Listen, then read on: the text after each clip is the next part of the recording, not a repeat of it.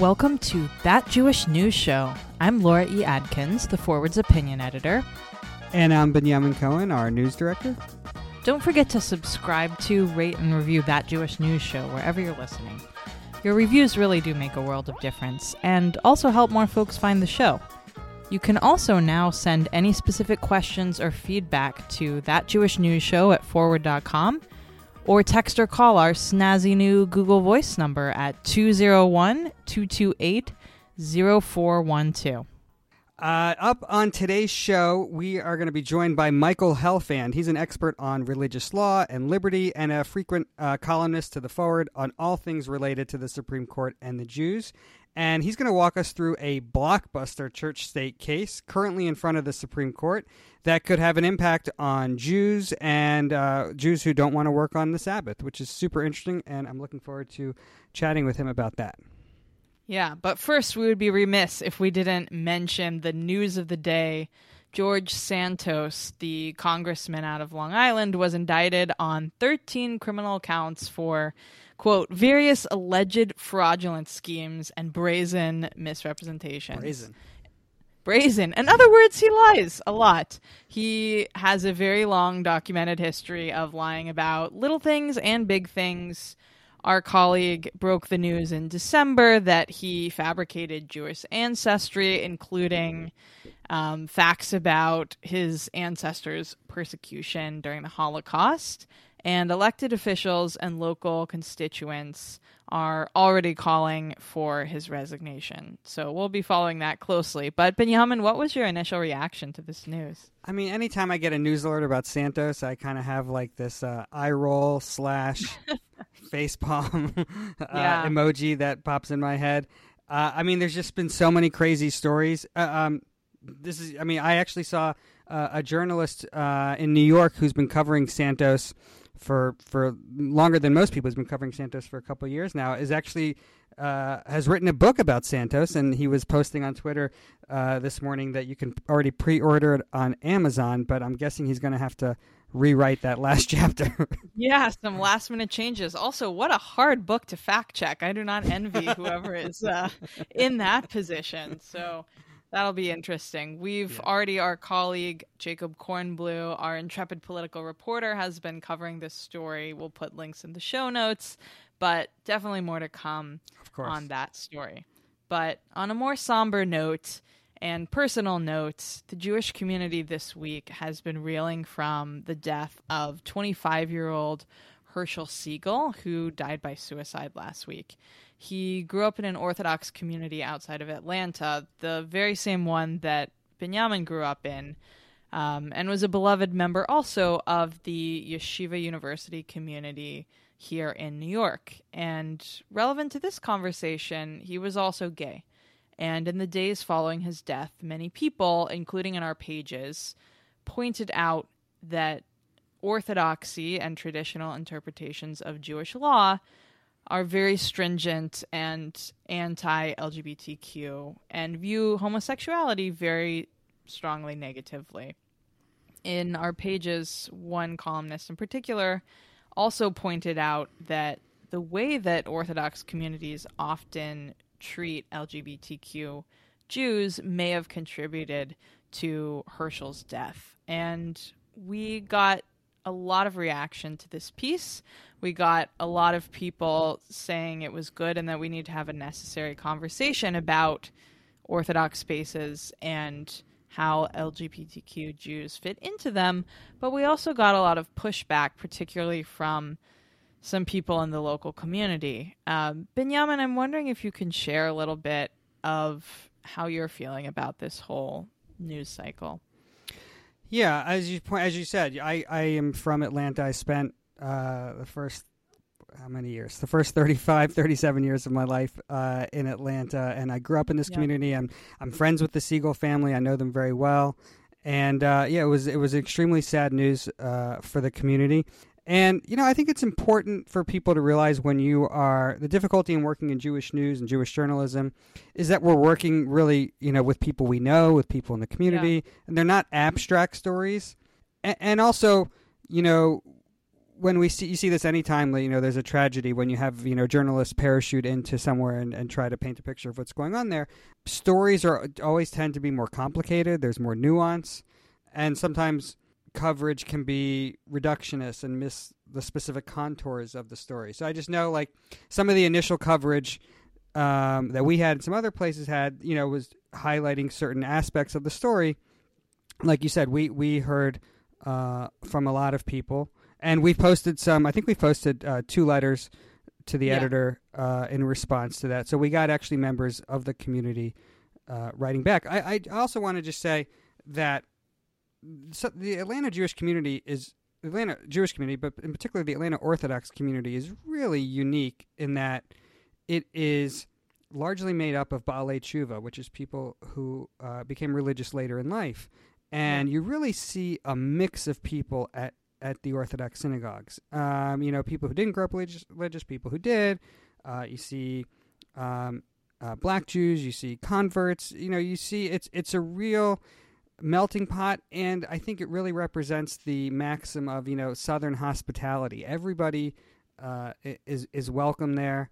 Yeah, I think there's two competing values here, and I think both are really important. And I shared this with a lot of the local folks who wrote in, including um, a local rabbi, but the job of a journalist is to shine a light on things. And the job of community members is to bring comfort to one another. And those values often align, but they're very often in competition. And it's also difficult because we don't fully know what contributed and how strongly to Herschel's death. There is strong evidence from his public posts that he grappled with his gay identity. There's also very strong evidence from people that knew him and his family that he was loved and accepted by everyone that and that didn't contribute at all to his place within his specific society. But what is true, and people who've written in that strongly criticized us publishing the op ed that we did from Mordechai Levovitz, which I stand behind, they basically said it is true that the Orthodox community, and you and I have both lived in Orthodox communities and know this, it is true that there continues to be a need for a real reckoning with how you square the fact that the Torah itself is very unequivocally, under traditional interpretations of Jewish law, against homosexuality, with the fact that a very significant number of people within the Orthodox community are LGBTQ. And some communities do a better job of this than other communities do. It sounds to me from you and others that the Atlanta Jewish community actually was an example of being able to deal with this. Yeah. I, th- I think separate from this case, uh, to your point, I mean, it's very important to discuss, you know, how the Orthodox community treats the LGBTQ community. We see this right now going on with the Yeshiva University uh, case against their LGBTQ student club. So that's an important issue to discuss, but we shouldn't necessarily compound these two stories together because we're, we're we are not privy to what was going on in you know with with the Siegels and with Herschel and there was there was a rabbi who wrote to us who said you know asking if we would wait till after Shiva to do some of our coverage and I think there may be some pros and cons to that to, to think about in the future. Look, it's a it's a really complicated story. We'll post a link both to our coverage and the op-ed and then some of the letters in response. But the bottom line here is this was a really tragic death of a young person and it's it's hard. It's hard to deal with these things. We're going to continue to cover them and they're going to continue to be hard. So and we're going to continue to listen to your feedback about about how we can do better in, in covering these difficult things. Yep. Okay, we're going to move on to the interview part of our uh, show. Uh, we're bringing on today's guest, Michael Helfand. He's a professor at Pepperdine University and Yale Law School. He's an expert on religious law and religious liberty here in the U.S., and he's a regular contributor to The Forward. Michael, welcome to the show. So great to be here. Did I get your bio right? I hope so. Pepperdine and Sounds you. good enough to me. It's fine. Lots of Fine. credentials. Where are you joining us today from? Are you in?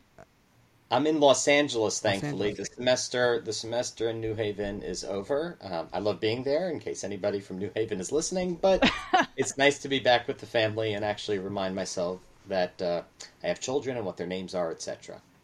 I'm sure they appreciate that. Congrats on when you get back home. Uh, we're having you on today to talk about a really interesting case currently in front of the Supreme Court, and I just want to set the stage here for our listeners. It kind of all boils boils down to uh, must employers accommodate your Shabbat observance? And so the story is there's a U.S. Postal Service employee named Gerald Groff who's Christian, and hi while his job did not in- initially require him working on Sundays, when the uh, Postal Service entered an agreement to deliver packages for Amazon on Sundays, he was required to change his work days as well. And he said, you know, this went against his religious convictions. Convictions. It was his Sabbath. Uh, he ultimately resigned from the postal service because they would not accommodate him, and then he filed suit. The interesting thing for, for our uh, listeners is that a bunch of Jewish groups, including the Anti Defamation League and the Orthodox Union, all wrote briefs to the Supreme Court supporting uh, supporting him. We like to call it a block. We like to call it a blockbuster church state case because uh, we're in the Jewish news business. But I think it's going to have a significant impact on Jews and other religious minorities who require accommodation of their religious practices. And I was hoping uh, you could uh, talk about this a little bit. Yeah, I'm completely with you on the blockbuster piece of it. And, you know, the question is, what what's a blockbuster? And I think, you know, Shabbat observance in the United States has, um, for so long, been such an integral piece of Jewish advocacy. You know, when you have the beginnings of uh, not just Orthodox Jewish advocacy, but Jewish advocacy generally in the United States, like, what was it important for Jews? Like, how do they get to be part of American society? One of the biggest sticking points was the Sabbath, uh, a Saturday observance of Shabbat. Yeah, there are Sunday closing laws. There are all these things in place in the 50s and 60s where this advocacy gets started. Shabbat observance became really like a wedge issue. How do Jews make space for themselves in the American story?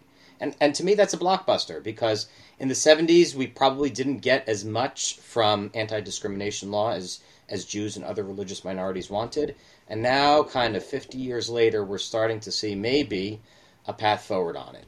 Yeah, it's it's interesting to me. Before I worked with you on the couple of pieces you've written so far on this case for us, I was kind of under the impression that there was just a blanket rule that US employers have to accommodate their employees' religious observances, including Shabbat.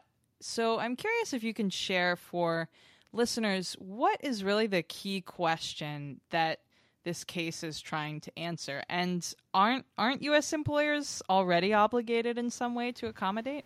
So we should probably just start with the clarification. You know, here we're talking about federal law. There are also state laws that protect, you know, what rules govern in the workplace, and some of those actually provide more than federal law does. But, you know, federal law applies everywhere, so it's a big deal. And the answer is, you know, as of this uh, Supreme Court opinion, TWA v. Hardison 1977, the answer is employers don't have to go very far. You know, one way to frame the question is, and I've tried to do that in some of the pieces, how far must employers go? Accommodating somebody often requires uh, logistical challenges. Sometimes it chafes a little bit with respect to what you're trying to do in the workplace.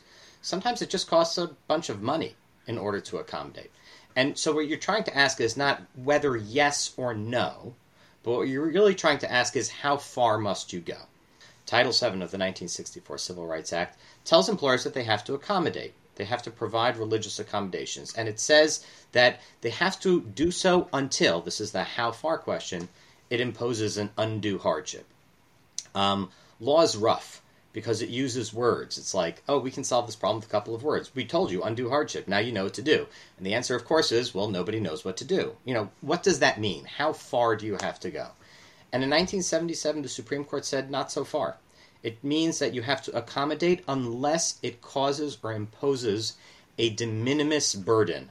I know, why did they use de minimis? Why didn't they just use English? A de minimis burden um, on the employer. So if there's a little bit of burden, the employer gets to say, this is too much. I'm not going to accommodate you. And you can imagine Um, that's not a very demanding standard. And as a result, this is something that has really many religious minorities have butted up against in litigation, trying to make their way in the workplace. And at times, it's as a result also forced um, employees who are members of religious minorities whose practices just don't conform to what the majority is doing. And that's why they need accommodation. Um, so they don't conform to what the majority is doing. And at times, it's made them choose between, you know, getting a paycheck and observing their faith. I think, you know, this is obviously a Christian case dealing with work on Sundays. And when we hear the phrase church state issue, you know, we think, oh, it doesn't relate to us. It's a church state issue. But can you talk about, like, this is an inherently Jewish issue. And what will this decision mean for American Jews? Oh, yeah. It's, you know, Jews in many ways were one of the, have been over the years, over the decades. Uh, Jews and Seventh day Adventists have really pushed this issue, I would say, the most. And that's probably not surprising when you think about it. Um, Sabbath has been the biggest issue here.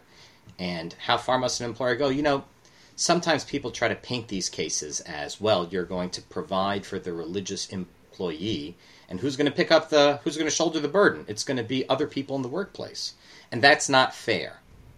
And there's, there's some, some really important thinking on that front. And that, that's a, it's a fair point that you need to work through.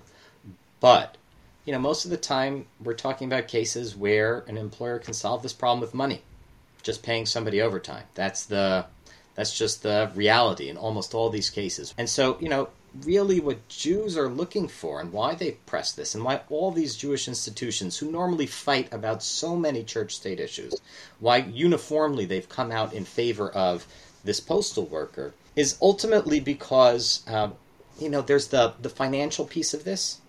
Um, I, I, want to be able to earn a paycheck. That's what makes my life workable. That what I can provide for my family.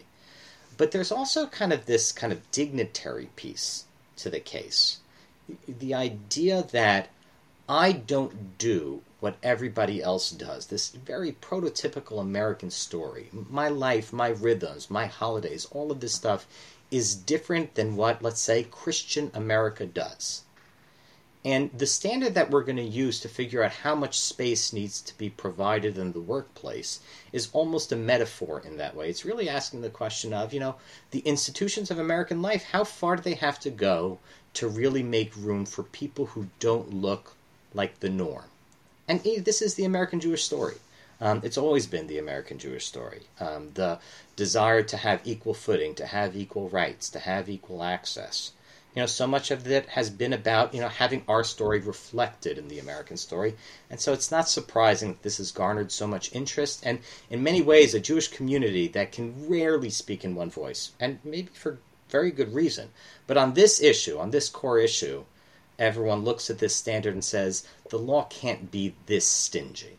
Yeah, I was kind of surprised to see, you know, on the one side we had all the Jewish groups for the most part supporting the plaintiff in this case, but I was very surprised to see the largest federation of unions, AFL CIO, actually filed an amicus brief in favor of the post office. And when I think of that story of the history of Jews getting acceptance for diverse practices in the workplace and also just rights of workers in general, I think of the big, often Jewish led labor organizing movement as well. So is it it seems odd to me that an organization about workers rights is is siding with the employer here but am i wrong? What's your read of this position? Yeah so this is actually very, a very essential piece of all these cases.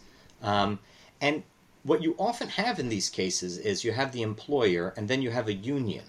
And the union has negotiated who gets off on saturday who gets off on sunday who wants to work on the weekend i don't want to work on the weekend i want to watch football on sunday that's that's my pastime so everybody wants off. How do you decide? And so what the union does is typically based on seniority. Some people get to pick their shifts, and some people have to wait in line to pick their shift. Now, here's the problem. The problem is if somebody gets to go to the front of the line because they have a religious claim, it upsets the manner in which a union can represent its members. And that's a big deal. But this is why I kind of I emphasize that other point that I made before. It's very possible, maybe even likely, that if these cases um, ended up at bottom, at their core, being about union employees doing battle with religious employees, you would have like some really interesting, I would think, moral and ethical questions here about you know how to give priority and precedence. What does it mean to negotiate? You know there's a there's a democratic impulse here behind the unions. You know they're trying to represent the collective will of the employees. But the the truth of it is almost invariably and you can probably imagine this if you pay enough money in order to give somebody overtime especially these these sabbath shifts you can typically solve the problem. This is kind of the dirty underbelly of a lot of these cases where, you know, some people and some advocates want to make this, at least in my view, about this clash of like religious versus non religious. But ultimately, what these cases, when you press really hard on them, they're about the employer trying to save a little bit of money in order to, well, they'll accommodate the union, but they prefer not to have a demanding standard on the religious side of the ledger you know, we all think of this, you know, in the Jewish community, we think of this as probably a, a, positive thing, you know, if there is more accommodations for Shabbat observance. And I'm curious your thoughts on if there would be negative impacts. Like, does this open a Pandora's box that could actually hurt American Jews, um, where they take this religious accommodate unfettered right to religious accommodations, you know, to the extreme. And you know, for example, you know, if people don't agree with you know, abortion, and does that mean I'm not going? If a police officer is asked to guard an abortion clinic, can he say that goes against my religion? I'm not going to guard an abortion clinic. What are your thoughts about that? Yeah, I mean, there the kind of parade of horribles. I don't know. Let's throw some others on the table. Um, vaccine mandates. You know, that's obviously been in the news. People saying, uh, "Listen, my religion says I don't have to." Um, I don't have to get vaccinated for a whole host. Uh, uh not I don't have to. I don't. I, I'm, I'm prohibited. I can't um, for getting vaccinated for a whole host of you know whatever it may be. And so I know we have a rule in the in the office, but I'm not listening. Any standard that if you gave it you know unfettered right to ravage the employment system, I think you're going to have problems. But keep in mind, the standard baked into it there always was a limit, right? That's what undue hardship means. That there's some line, some standard where if you go too far, well, then the employer gets to say, no, no, no, no, no. No. Now we've gone too far. And again, the question we started with is it's not yes or no, right? It's how far must an employer go? And so one would hope, again, you move a standard, it, it injects some legal uncertainty, no question. But there should be a way to move a standard that goes beyond, I don't know, one of the examples is under the current standard, if it impacts um, workplace morale, then you don't have to accommodate. And that feels like, oh, come on. That can't be right. I mean, you've got to be able to do better than that. And to move it up, but not hit like, well, you don't have to guard an abortion clinic. Like, there's got to be a line in between those two. And you'd like to think the word, the standard of undue hardship, does a decent job of capturing that if we can just draw a line that thinks a little bit more about how to incorporate and accommodate people in the workplace and not say, we'd like to open up the floodgates to everything. I think the law was written originally in a way that can make that happen and I think it's really about just being a little bit more, you know, finding a little bit more space um, when it comes to the institutions of American life. That totally makes sense. Um, Michael, this has been super interesting and I think helpful. What what is your prediction for what is going to come out of this? And also, when might we expect a ruling on this case? Um, I'm guessing June. So, like a couple days in advance, Laura expects an email from me um, I'm thinking of writing a little explainer. And here's my best guess. My best guess is, you know, there are a lot of religious accommodations issues that have nothing to do with the Sabbath. Um, think about hijabs in the workplace. That was a Supreme Court case a couple of years ago. You know, there are lots of things. Abercrombie and Fitch didn't want somebody wearing a hijab because, like, you have to look like Abercrombie and Fitch. Okay, that's not going to work, guys. You know, that's not that that can't be a thing. Um, but you can see how there are other areas, you know, have nothing to do with the Sabbath and, and, and shift swaps, etc., that don't really impact the union. And I think what we get, whatever we whatever we get in this case, I think it will do a lot of work in those cases. I think in those cases we'll get a standard that you know once you once you implement it, people will say, oh, you know, things like dress and uh, food access, maybe all these kinds of things that are important. The Sabbath stuff is going to be tough um, the Solicitor General, arguing on behalf of the Postal Service, was pretty firm on this. Like requiring more money on an ongoing basis, whatever the standards should be, it shouldn't require employers to do that. And I, I have a sneaking. There's a chance she might, you know, the Postal Service might win on this point. I sure hope it's not true. I really, really hope that ultimately the Supreme Court finds a way, even if it wants to keep its precedent, to say, Amazon, you know, a couple bucks per hour once a week, that's something that you have to do to make space in the workplace. I think that's the pressure point. And I'm, I'm nervous that the court won't go far enough, but I think we'll see in June. Yeah. Michael, thank you so much. This has been really illuminating, and we'll put links to your two wonderful articles so far. Good to know we'll be expecting a third once we have a, a ruling. But thank you for joining us. Such an interesting. He first of all, he's such an interesting guy, but that's such an interesting conversation. You know, more and more we're seeing these cases at the Supreme Court that impact. Um, I think all religions in America. Last was it last year we had the case with the high school football coach who wanted to pray Yeah, with his team. Coach at the, Kennedy. yeah, Yeah. Lots So- of lots of ways these cases affect us. But shall we end with our recommendations of the week? yes, I think we shall. Uh, do you want to go first? Sure. Mine is a more exciting one for people that live in New York, but there are hybrid options to experience it.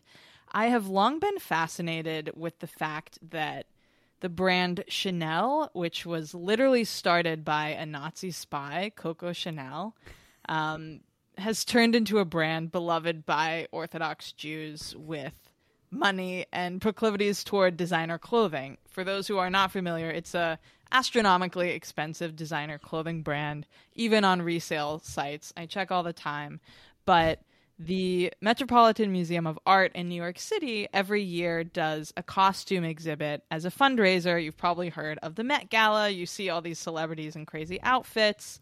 Um, and they do so in collaboration with Vogue magazine. And this year, the gala honored Karl Lagerfeld, who passed away recently. He was not Jewish, but we ran a piece I actually commissioned while I was still at JTA. Um, but there's this very interesting narrative of how Karl Lagerfeld and his personality helped transform the reputation of Chanel from this Nazi brand into one that is now pretty beloved by celebrities and Jews. So my recommendation from the week is the exhibit at the Met is open now until July 16th. They have pretty much an overview of Karl Lagerfeld's outfits and even a, like they took his desk and kind of transported it. Um, my mom was very sad since she lives in Missouri that she couldn't experience it and was happy to see that the Met has an online view of most of the pieces in the collection. There was also a really nice spread in Vogue. We'll post links to all of that. But you're, if you're in New York City, get get a ticket to the Met for free and uh, go check it out. Benyamin, I assume you're going to have a more uh, highfalutin recommendation than mine. than, than high fashion. Uh, Yeah. My recommendation for the for the week, I discovered uh, probably in the last week this um, Hasidic uh, music duo called Zusha.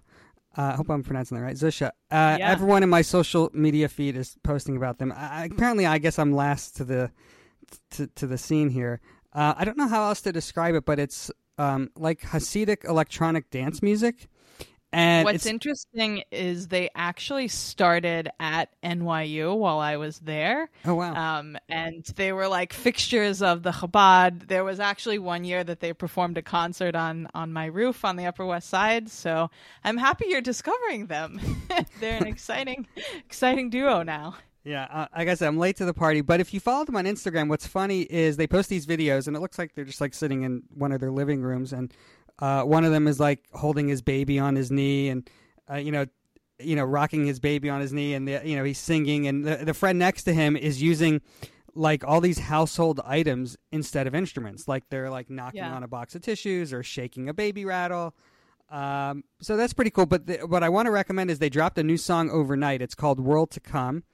Uh, you can listen on Spotify. I've um, uh, guilty pleasure. I've had it on repeat all day. Uh, and you can follow them on Instagram, Zusha Music. That's Z U S H A Music on Instagram, and we'll put a link in the show notes. Yeah, amazing. I'll have to check that out. I haven't seen their their latest. But yeah. All right. We'll see everybody next week. That Jewish News Show is hosted by me, Laura E. Adkins, and Benyamin Cohen. It is a production of The Forward. Our editor in chief is Jodi Rudoren, and our CEO is Rachel Fishman Feddersen. Our theme music is by the Fly Guy 5. The Forward Association is a 501c3 nonprofit organization, and The Forward was founded in 1897. If you've enjoyed this episode, don't forget to subscribe to and review That Jewish News Show wherever you're listening. Five stars is preferable, but whatever you say, say it from the heart. We'd be ever so grateful if you'd send a link to today's episode to a friend or two as well. Finally, you can reach us at That Jewish News Show at forward.com or by calling or texting 201 228 0412. We'll see you next week.